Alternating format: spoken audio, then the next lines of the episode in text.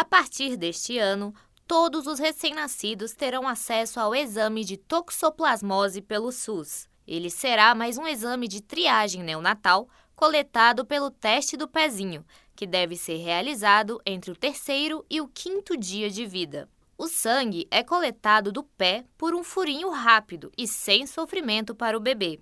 Cerca de 85% dos recém-nascidos infectados por toxoplasmose não apresentam sinais clínicos evidentes, Daí a importância de se fazer o diagnóstico precoce, pois as sequelas tardias que a doença pode causar variam desde problemas motores, de visão e audição, até transtornos mentais.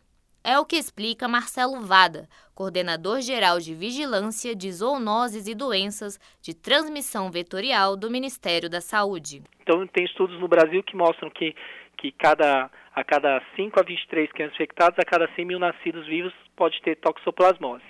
Então é uma incidência que a gente considera bem elevada quando a gente compara com outros países, é, por exemplo, os países europeus, onde tem uma taxa de 4 para cada 100 mil, 3 para cada 100 mil, de 2 para cada 100 mil, até menos que isso. Por isso que é importante estar tá sendo incluído no teste do pezinho.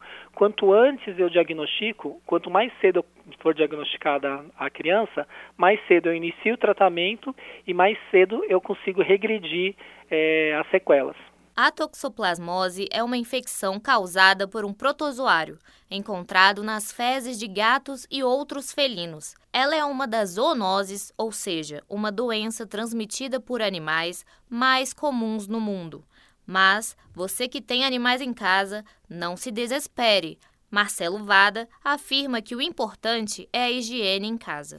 Apesar de ser uma doença transmitida pelas fezes do gato, o problema não é ter o gato em casa, o problema é ter, é, ter os cuidados com as fezes do gato.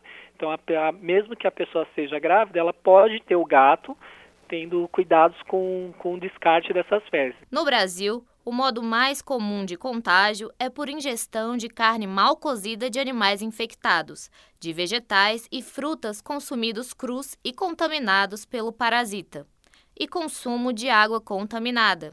Portanto, um recado para os pais: se preocupem com a alimentação e a higiene em casa. Não se desfaçam do seu animal de estimação e não se esqueçam de fazer o teste do pezinho no seu bebê. Reportagem Bruna Ribeiro.